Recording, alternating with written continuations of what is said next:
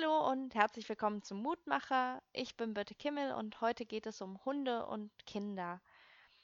In meinem Studium musste ich mal ein Philosophiebuch lesen von Max Horkheimer und Theodor Adorno.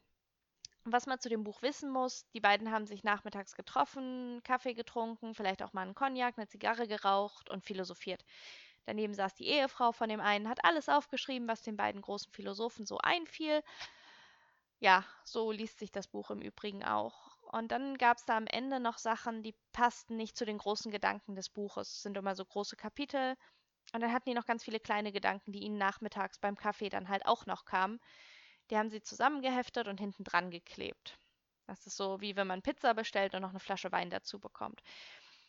Darin habe ich dann einen Gedanken gefunden, der mich bis heute begleitet. Ansonsten weiß ich wirklich nicht mehr viel von diesem Buch. Aber Sie erzählen von einem Hund, der sich auf einer Autobahn verirrt und angefahren wird und gar nicht weiß, warum ihm Schlechtes passiert ist, weil er von der Welt nur Gutes erwartet, weil er von einer liebevollen Familie aufgezogen wurde und bis jetzt nur Gutes erfahren hat.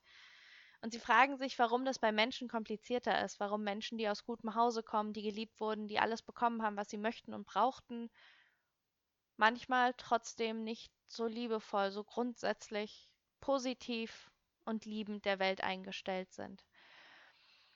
Ich kann es mir so gut vorstellen, weil ich selber so einen Hund in meiner Kindheit hatte, der einfach alle geliebt hat und alle haben diesen Hund geliebt. Das war ein tolles Tier. Und an diese Art der Liebe denke ich, wenn ich den Lehrtext heute lese, der steht im fünften Kapitel des Epheserbriefes. Da steht, so ahmt nun Gott nach als geliebte Kinder und wandelt in der Liebe, wie Christus auch uns geliebt hat.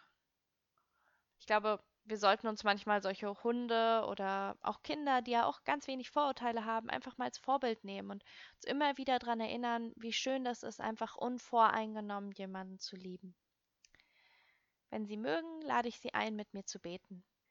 Liebender Vater, du sagst zu uns, wir sollen ein reines Herz haben, einander lieben wie die Kinder, so wie du uns auch liebst.